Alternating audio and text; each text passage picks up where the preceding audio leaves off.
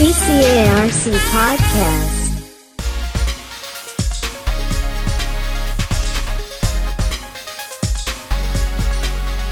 นาทีนี้นะคะเรื่องที่เกี่ยวข้องแล้วก็มีความสำคัญกับทุกคนทั่วโลกเลยนะคะ ก็คงจะหนีไม่พ้นเรื่องของวัคซีนป้องกันโควิด -19 นะคะ วันนี้ได้รับเกียรติจากอาจารย์นายแพทย์รังสฤษการจนวณิช จากภาควิชาอายุรศาสตร์ คณะแพทยศาสตร์ มหาวิทยาลัยเชียงใหม่ จะได้มาไขข้อข้องใจต่างๆนะคะ รวมถึงรายละเอียดที่น่ารู้น่าทราบเกี่ยวกับเรื่องของวัคซีนป้องกันโควิด -19 กันค่ะ สวัสดีค่ะ สวัสดีครับคำถามแรกนะคะ จะขออนุญาตเรียนถามคุณหมอนะคะว่า เรื่องของความรู้แล้วก็รายละเอียดต่างๆ เกี่ยวกับวัคซีนป้องกันโควิด -19 ตัวนี้เนี่ยนะคะ รวมถึงเหตุผลที่เราควรได้รับวัคซีนป้องกันโควิด -19 คืออะไรคะ ครับวันนี้ผมอยากจะมาพูดคุยกับพวกเรานะครับ เกี่ยวกับเรื่องการฉีดวัคซีน เพราะว่าการฉีดวัคซีนโควิด 2019 เนี่ยมีข่าวออกมาเยอะแยะมากมายนะครับ แล้วก็พวกเราทุกคนจริงๆ ผมบอกเลยว่าส่วนใหญ่นะฮะขนขวายหาข้อมูลเยอะแล้วก็ข้อมูลบางทีก็ไม่ต้องขนขวายเลยฮะมาถึงที่เลยนะฮะ จริงบ้างไม่จริงบ้างนะครับโอ้โหเยอะไปหมดจนหน้าปวดหัวบางครั้งนะครับ วันนี้ผมเองก็คงจะไม่ได้มาพูดแบบว่าจะต้องฉีดหรือไม่ฉีดนะครับ แต่ว่าผมเชื่อว่าการตัดสินใจสุดท้ายเนี่ยมันคงจะต้องเกิดขึ้นจากตัวเราเองนะฮะเพียงแต่ผมมีความเป็นห่วงว่า ผมอยากจะให้แน่ใจครับว่าการตัดสินใจของพวกเราทุกคนเนี่ยเกิดขึ้นจากการที่ไม่มีอคติใด ๆ ทั้งสิ้นนะครับ เพราะว่าบางทีข้อมูลที่ได้มาเนี่ยมันหลากหลายมาก จริงผมก็อยากจะบอกงี้ครับเรื่องชนฉีดวัคซีนเนี่ยคงต้องมี 2 ประเด็นนะครับ ที่เราเห็นข่าวกันมากมาย คือเรื่องของการกระจายวัคซีนก็เรื่องหนึ่งนะฮะการบริหารจัดการกระจายวัคซีนเนี่ยเรื่องนี้ก็เป็นโอ้โหประเด็นการเมืองกันเยอะคุยกันมากมายนะฮะอันนั้นผมว่าขออนุญาตยกเอาไว้ต่างหากนะครับ สิ่งที่อยากจะพูดคุยในเชิงวิชาการเนี่ยคือเรื่องของประสิทธิภาพของวัคซีน แล้วก็เรื่องของผลข้างเคียงของมัน ซึ่งอันนี้มันควรจะเป็นเรื่องของวิชาการโดยตรงครับ ไม่ได้เกี่ยวกับการบ้านการเมืองอะไร ซึ่งเราก็ไม่ควรจะใช้เรื่องของอคติหรืออารมณ์เข้ามาตัดสินนะฮะ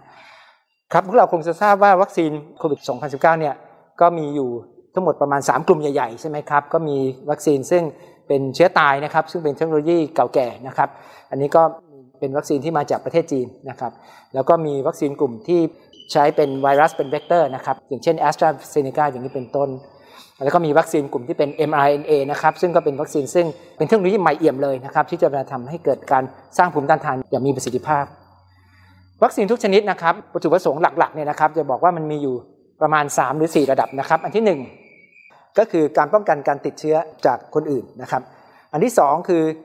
ถ้าติดก็จะป้องกันไม่ให้เป็นหนักนะฮะอย่างน้อยก็คือป้องกันไม่ให้หนักหรือว่าการอาการสุดหนักเนี่ยนะครับ หรือว่าการตายนะฮะไม่ให้เสียชีวิตนะครับแต่ถ้าสูงสุดเลยนะครับก็คงจะเป็นเรื่องของการป้องกันหมู่เลยนะฮะเกิดภูมิต้านทานในระดับของประชากรที่มากพอที่ทำให้เชื้อไม่สามารถถ่ายทอดกันได้ แล้วก็การระบาดนั้นสงบลงนะฮะวัคซีน ไม่สามารถทำอย่างนั้นได้ในทุก ๆ ตัวว่าแหมดีเหมือนกันหมดคงไม่ใช่นะครับ พวกเราคงจะทราบอ่านข่าวกันมาเยอะแล้ว จะอย่างน้อยที่สุดครับ วัคซีนทุกชนิดเลย ระดับที่ทำได้แน่นอนคือกันหนักกันตายได้แน่นอนนะครับ วัคซีนที่เราพูดถึงกันเนี่ยนะครับอย่างเช่นซีโนแวคเนี่ยเราก็จะรู้ว่าแหมประสิทธิภาพบางคนอ่านมาก็บอกว่าเอ๊ะมันไม่ค่อยสูงเลยนะมันต่างๆ แต่จริง ๆแล้วนะครับ เรื่องของการกันหนักกันตายเนี่ยมันทำได้ดีมากนะครับ วัคซีนอย่างแอสตราเซเนกาเนี่ยอาจจะได้ยินข่าวมาเยอะแหมมีเรื่องการเมืองการอะไรเข้ามาเกี่ยวข้อง แต่จริงๆ ก็เป็นวัคซีนที่ไม่ได้เลวร้ายเลยนะครับประสิทธิภาพก็ดีมากนะครับ แล้วก็เรื่องของการป้องกันการหนักการตายเนี่ยได้ดีเช่นเดียวกันนะฮะส่วนแมมเอเนี่ยก็เป็นกลุ่มที่งเราก็รู้ว่ามีประสิทธิภาพสูงนะครับนี้พวกเราบางคนจะรู้สึกลำคาญตรงที่ว่าแบบโอ้โหวัคซีนบางตัวกลุ่มที่จะเชียร์นี่ก็โอ้โหอวยกันเกินจริงก็มีนะฮะกลุ่มที่ไม่ถูกใจบางอันก็จะแบบโอ้โหด้อยค่ามันซะจนมันไม่มีความหมายในอันนี้ผมคิดว่า ต้องเราต้องระวังสิ่งเหล่านี้นะครับ ว่าเราคงจะต้องหาข้อมูลกันแล้วก็ตัดสินด้วยบนพื้นฐานทางวิชาการนะครับ อย่างที่ผมบอกครับก็คืออย่างน้อยที่สุดนะครับ วัคซีนที่ทำได้แน่ ๆ คือการหนักและการตายได้ทุกทุกตัวนะครับ ทีนี้ประเด็นที่อยากจะพูดกันก็คือว่าหลายคนยังมีความลังเลครับว่าเอ๊จะฉีดดีหรือไม่ฉีดดีนะฮะคนที่จะลังเลฉีดดีไม่ฉีดดีจริงๆมีมีสองกลุ่มครับก็คือหนึ่งเราก็ เราอ่านมาเยอะฟังมาเยอะว่าโอ้มันมีผลข้างเคียง รุนแรงบางครั้งเนี่ยโอ้โหเป็นถึงอัมาพาตไหมเสียชีวิตหรือเปล่าต่างๆ ก็มีการแชร์มาจริงบ้างไม่จริงบ้างนะครับ ก็รับข่าวกันมา ประเด็นที่สองก็คือเรื่องของอยากจะฉีดครับ แต่อยากจะเลือกตัวที่คิดว่าตัวเองเห็นว่ามีประสิทธิภาพจริง แล้วก็ผลข้างเคียงตัวเองยอมรับได้ แล้วบางครั้งเรารู้สึกว่าเอ๊ะตอนนี้ไม่อยู่สภาพที่เราเลือกได้เราอยากจะรอก่อนนะฮะบางทีปลายปีหรือต่างๆเนี่ยอาจจะมีวัคซีนที่ เป็นวัคซีนถูกใจของเรามานะครับ อันนี้ก็เป็นอีกกลุ่มหนึ่งซึ่งอาจจะยังรีรอที่จะไม่ฉีดตอนนี้ มาประเด็นแรกก่อนเลยกันนะครับ เรื่องของผลข้างเคียงนะครับ ผมก็ต้องบอกว่าจริงอยู่ครับว่ายาทุกชนิดการรักษาทางการแพทย์ทุกชนิด ไม่มีการรักษาใดๆเลยนะครับ ที่ผลข้างเคียงเท่ากับศูนย์นะครับ ทุกชนิดจะมีผลข้างเคียงมากบ้างน้อยบ้างนะครับ เหมือนอย่างถ้าเราเป็นหวัดนะครับ เราต้องกินยาแก้อักเสบใช่ไหมฮะบางครั้งเราถึงขั้นต้องกินยาแก้อักเสบละ เราก็รู้นะครับว่ายาแก้อักเสบอันนี้อาจจะมีการแพ้ได้นะครับ อาจจะมีผื่นขึ้น หรือบางคนแพ้แบบรุนแรงถึงแก่ชีวิตก็มีนะครับ พวกเพนิซิลินแอมพิซิลินเนี่ยบางคนแพ้ถึงรุนแรงแก่ชีวิตก็มี แต่เราก็ตัดสินใจครับที่จะทานมันเพราะเรารู้ว่าถ้าเราไม่ทานผลเสียมันจะมากกว่านะครับ ก็คือว่าเราดูแลประโยชน์ที่ได้จากยาตัวนี้มันมากกว่าผลข้างเคียงของมันนะครับอย่างยาไขมันอย่างเงี้ยนะครับที่เรารักษากันเยอะๆนะครับยาลดไขมันในเลือดเนี่ยคุณหมอก็ จะดูว่าเจาะเลือดมาไขมันสูง เสร็จก็จะดูประเมินว่าความเสี่ยงจะเป็นโรคหัวใจมากไหมถ้ามากคุณหมอก็จะพิจารณาให้ทั้งที่ก็รู้ว่าอาจจะมีนะครับหนึ่งในแสนอะไรเงี้ยนะครับอาจจะมีปัญหาเรื่องของปัญหาต่อกล้ามเนื้อจนกระทั่งเกิดกล้ามเนื้อสลายเกิดไตวายได้ต่างๆเนี่ยมันเกิดขึ้นได้ครับ แต่ว่าเราก็ยังจ่ายยาเหล่านี้จำนวนมาก เพราะว่าช่างแล้วนะครับโอกาสที่จะเสี่ยงจากตัวยาเนี่ยมันน้อยกว่าประโยชน์ที่จะได้รับ ผมเป็นหมอโรคหัวใจครับก็จะเห็นว่าบางทีอย่างคนไข้เข้ามาเส้นเลือดอุดตันที่หัวใจ ผมต้องใช้ยาละลายริ่มเลือด ซึ่งจริง ๆ แล้วรู้ทั้งรู้นะครับ ว่ามีโอกาสทำให้เส้นเลือดเลือดออกในสมองได้ถึงประมาณ 1%เลยนะครับ แต่ผมรู้ว่าถ้าผมไม่ให้กล้ามเนื้อหัวใจของเขาจะถูกทำลายแล้วอัตราตายก็จะสูงมากนะครับยาตัวนี้ช่วยลดอัตราตายอย่างยิ่งนี่นะครับก็คือเราคงจะต้องพิจารณาเหมือนกับว่าเอ๊ะเราจะขึ้นเครื่องบินนะฮะเราทุกคนก็ตัดสินใจขึ้นเครื่องบินนะครับ เพราะเรารู้ว่ามันมีความจำเป็นที่ต้องเดินทางซึ่งเรารู้ว่ามันก็มีนะสถิติเครื่องบินตกอะมันก็มีแล้วก็เป็นข่าวใหญ่ด้วยนะฮะประโคมกันเยอะ แต่มันไม่หมายความว่ามันตกกันทุกลำตกกันทุกเที่ยวใช่ไหมฮะเราประเมินแล้วเราก็คิดว่าตัดสินใจที่ตัวเองว่าเออมันไม่ได้เสี่ยงขนาดนั้น แน่นอนครับเราอาจจะเลือกสายการบินที่เราไว้ใจหน่อยนะแบบนี้นะครับแล้วเราก็เดินทางนะฮะขับรถไปต่างจังหวัดก็มีความเสี่ยงนะฮะทุกอย่างนะฮะในการทำนี้ก็จะต้องชั่งระหว่างประโยชน์กับโทษนะครับ ผมก็คิดว่าเรื่องนี้เป็นเรื่องซึ่งพวกเราจะต้องหาข้อมูลนะครับ แล้วก็ตัดสินใจเองครับว่าเรามีความเสี่ยงอยู่หรือเปล่ามากไหมนะครับ ที่จะเป็นโรคนะครับอันนี้แล้วเราจะเจ็บหนักไหมจะต้องใส่ท่อช่วยใจไหมโอกาสที่จะมีโอกาสนี้สูงขนาดไหน และความเสี่ยงที่จะเกิดจากการแพ้วัคซีน หรือว่าการผลข้างเคียงวัคซีนเนี่ยจริง ๆ แล้วตัวเลขมันอยู่ประมาณไหนนะฮะนี่เราคงจะต้องช่างตัวนี้แล้วก็ตัดสินใจโดยปราศจากอคติตรงนี้นะครับ อันนี้ก็เป็นประเด็นเรื่องของความลังเล ซึ่งไม่แน่ใจเรื่องผลข้างเคียง ซึ่งคงต้องช่างประโยชน์และก็โทษที่จะเกิดขึ้นนะครับทีนี้อีกกลุ่มหนึ่งนะครับก็คือ ไม่ได้กลัวหรอกนะฮะเรื่องของผลข้างเคียง แต่ว่าวัคซีนที่ได้มาตอนนี้มันยังไม่ถูกใจนะฮะรู้สึกว่าแหมรัฐรัฐบาลยังไม่ได้จัดอันที่อยากตัวเองต้องการอยากจะรอนะครับ เดี๋ยวอนาคต เดี๋ยวอาจจะมา ก็อยากจะเรียนอย่างนี้นะครับ ตรงๆว่าผมก็คิดว่าวิธีนี้ก็ก็คงไม่ผิดนะครับ เพียงแต่ว่าเราก็ไม่รู้อนาคตนะครับว่าวัคซีนที่ถูกใจของเราเนี่ยจะมาถึงเมื่อไหร่ แล้วก็การระบาดมันก็ระลอกสองระลอกสามกันมาเรื่อยๆนะครับ เราก็ มีโอกาสที่จะป่วยระหว่างนี้ได้แล้วก็หนัก ตรงนี้เราเหมือนกับว่าเราอาศัยดวงนะครับ ว่าเราจะไม่ป่วยเราจะไม่หนักนะครับ ว่าโอเคเราคงเราคงจะไม่ติดติดแล้วเราคงไม่หนัก เราคงไม่ตายนะฮะอันนี้ก็อาศัยดวงอย่างเดียว ซึ่งผมมองว่าโอ้เหมือนเราออกไปรบนะครับ แล้วเราไม่มีเสื้อเกราะกันกระสุนใดๆทั้งสิ้นเลย เราออกไปในชุมชน โอกาสจะรับเชื้อเข้ามา เราไม่มีสิ่งใดป้องกันตัวเลย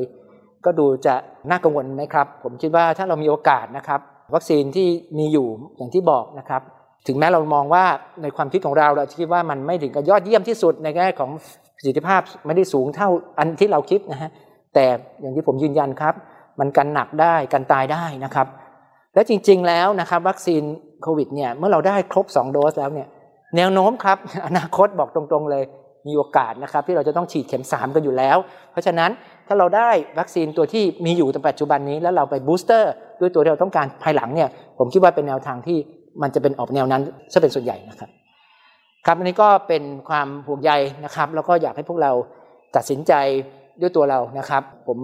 คิดว่ามันเป็นเรื่องซึ่งร่างกายของเราทุกเรามีสิทธิ์ในร่างกายของเราเต็มที่เลยนะครับแต่ว่าเราต้องตัดสินใจโดยปราศจากอคติ อย่าเอาอารมณ์เรื่องของต่างๆเข้ามาปะปนกัน เรื่องการบ้านการเมือง เรื่องการบริหารจากการวัคซีนที่เราอาจจะไม่พอใจบางเรื่องก็เก็บไว้เลยครับ เรื่องประสิทธิภาพของวัคซีน เรื่องของการแพ้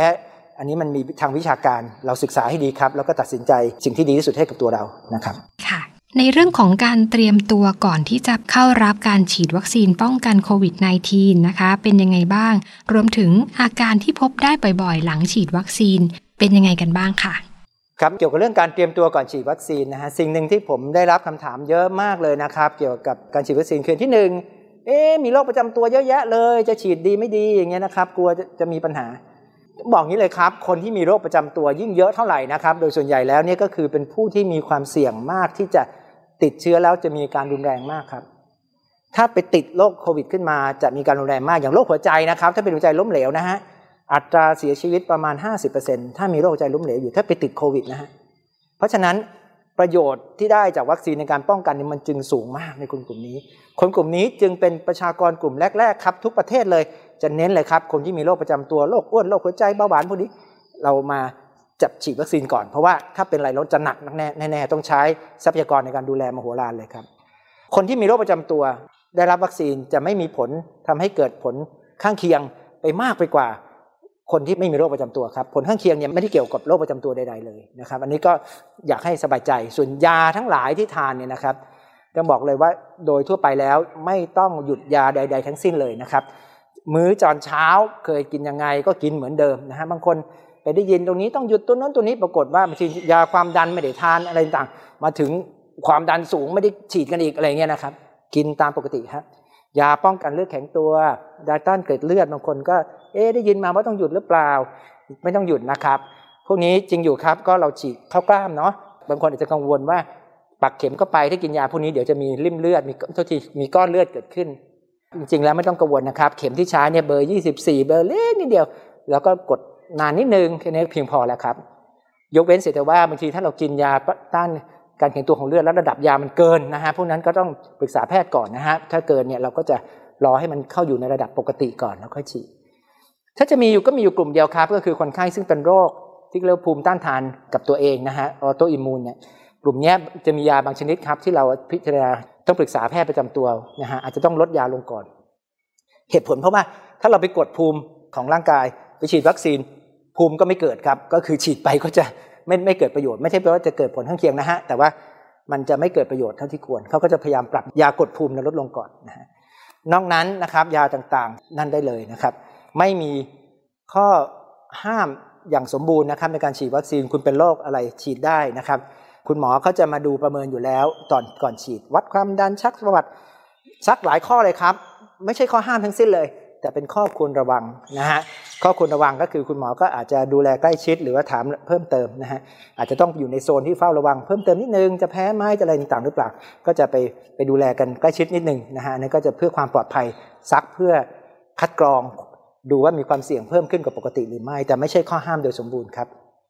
การเตรียมตัวนะครับก็อยากให้พวกเรา นอนให้เต็มที่นะฮะกินอาหารกินอะไรตามปกตินะครับ บางคนบอกว่ากินน้ำเยอะๆหลายลิตร ผมเห็นมากินน้ำซะจนเข้าห้องน้ำตลอดเลยครับ ยังไม่ใช่ฉีดสักทีนะครับเพราะกินน้ำหลายลิตรไม่ต้องนะครับ เอาแค่ว่าอย่าขาดน้ำอย่าขาดอาหารนะครับ นอนหลับให้เพียงพอ และที่สำคัญครับก็คือพยายามอย่าเครียดครับ อย่าวิตกเกินไป ผลข้างเคียงที่เราจะเจอกันบ่อย ๆนะครับ ก็คือคนไข้เนี่ยมีวิตกมากครับพอวิตกความกลัวขึ้นมา หัวใจเต้นเร็วนะฮะความดันสูงนะฮะบางทีเป็นลมกันไป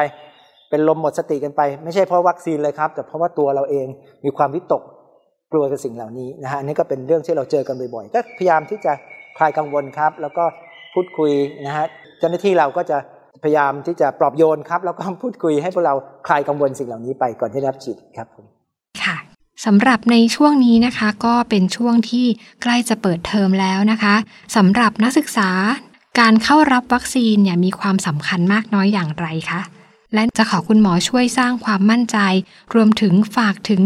นักศึกษาบุคลากรมหาวิทยาลัยเชียงใหม่ และประชาชนทุกคนที่ยังลังเลอยู่ว่าจะฉีดวัคซีนดีหรือไม่ค่ะ ครับสิ่งที่ผมคิดว่าทุกคน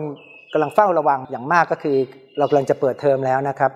แล้วก็ถึงแม้จะมีการจัดการกันอย่างดีที่สุดเนี่ยนะครับ ก็โอกาสที่จะมีคนจำนวนมากมารวมกันนะฮะได้ปฏิสัมพันธ์เจอกันเนี่ยมากขึ้นนะครับเพราะนั้นก็โอกาสที่จะมีการระบาดนี่มันก็มีอยู่นะฮะเพราะฉะนั้นเนี่ยจึงเป็นความสำคัญอย่างยิ่งยวดครับที่มาตรการต่างๆ ในการป้องกันเนี่ยจะต้องเข้มงวดอยู่เหมือนเดิมนะครับยังไงก็ตามสิ่งที่ดีที่สุดมาตรการที่ดีที่สุดก็คือถ้านักศึกษานะครับนักเรียนต่างๆ ได้รับวัคซีนนะครับในการป้องกันโควิดนะครับ ซึ่งก็ปัจจุบันเนี่ยวัคซีนที่มีในประเทศไทยเนี่ยก็ฉีดตั้งแต่อายุ 18 ปีขึ้นไปนะครับ เพราะฉะนั้นในนักศึกษาเนี่ยก็ฉีดได้นะครับ มีความสำคัญมากครับก็คือจะช่วยป้องกันไม่ให้เกิดการระบาดเกิดขึ้นในหมู่ชุมชนของเรานะครับ อย่างเช่น เมื่อไม่กี่เดือนมานี้นะครับก็จะเห็นว่ามันนักศึกษาพอติดกันแล้วนะครับ ก็จะกระจายอย่างรวดเร็ว 300 คนอย่างแป๊บเดียวเลยนะฮะเพราะว่าเราเจอกันนะฮะอยู่ในที่ใกล้ชิดกันอย่างมากนะครับ เพราะนั้นก็มีความสำคัญยิ่งยวดเลยครับ นั้นทางอาจารย์นะครับบุคลากรนักศึกษาที่ต้องอยู่ใกล้ชิดกันเนี่ยสำคัญมากครับที่ควรจะรับวัคซีนอย่างอย่างด่วนคือมันก็เป็นความรับผิดชอบต่อตัวเราเอง และเป็นความรับผิดชอบต่อชุมชนที่เราอยู่ด้วยนะครับ ถ้ามองในมุมนั้นนะครับ ก็อยากจะเชียร์ครับให้พวกเรามาช่วยทำให้สถานที่ชุมชนของเราเนี่ยปลอดภัยนะครับ อันนี้ก็จะเป็นส่วนที่สำคัญนะครับ ส่วนนักเรียนจริงๆเนี่ยนะฮะระดับมัธยมนั้นเนี่ยคงต้องรอวัคซีนตัวที่อนุมัติให้ฉีดใน ตั้งแต่อายุ 12 ปีขึ้นไป อย่างเช่นไฟเซอร์นี่ก็จะเข้ามาอาจจะต้องใช้เวลาอีกหลายเดือนอยู่ครับ ก็อาจจะได้รับการกระจายฉีดในนักศึกษาต่อไปครับค่ะในวันนี้นะคะก็เป็นเรื่องราวแล้วก็เป็นสาระดีๆนะคะ เกี่ยวกับเรื่องของวัคซีนป้องกันโควิด -19 ที่เราสามารถที่จะนำไปใช้กับตัวเราเองและคนรอบข้างได้นะคะ วันนี้ก็ต้องขอขอบพระคุณอาจารย์นายแพทย์ รังสฤษการจนวณิช จากภาควิชาอายุรศาสตร์คณะแพทยศาสตร์ มหาวิทยาลัยเชียงใหม่ค่ะสำหรับวันนี้ ขอบพระคุณค่ะ สวัสดีค่ะ สวัสดีครับ CCARC Podcast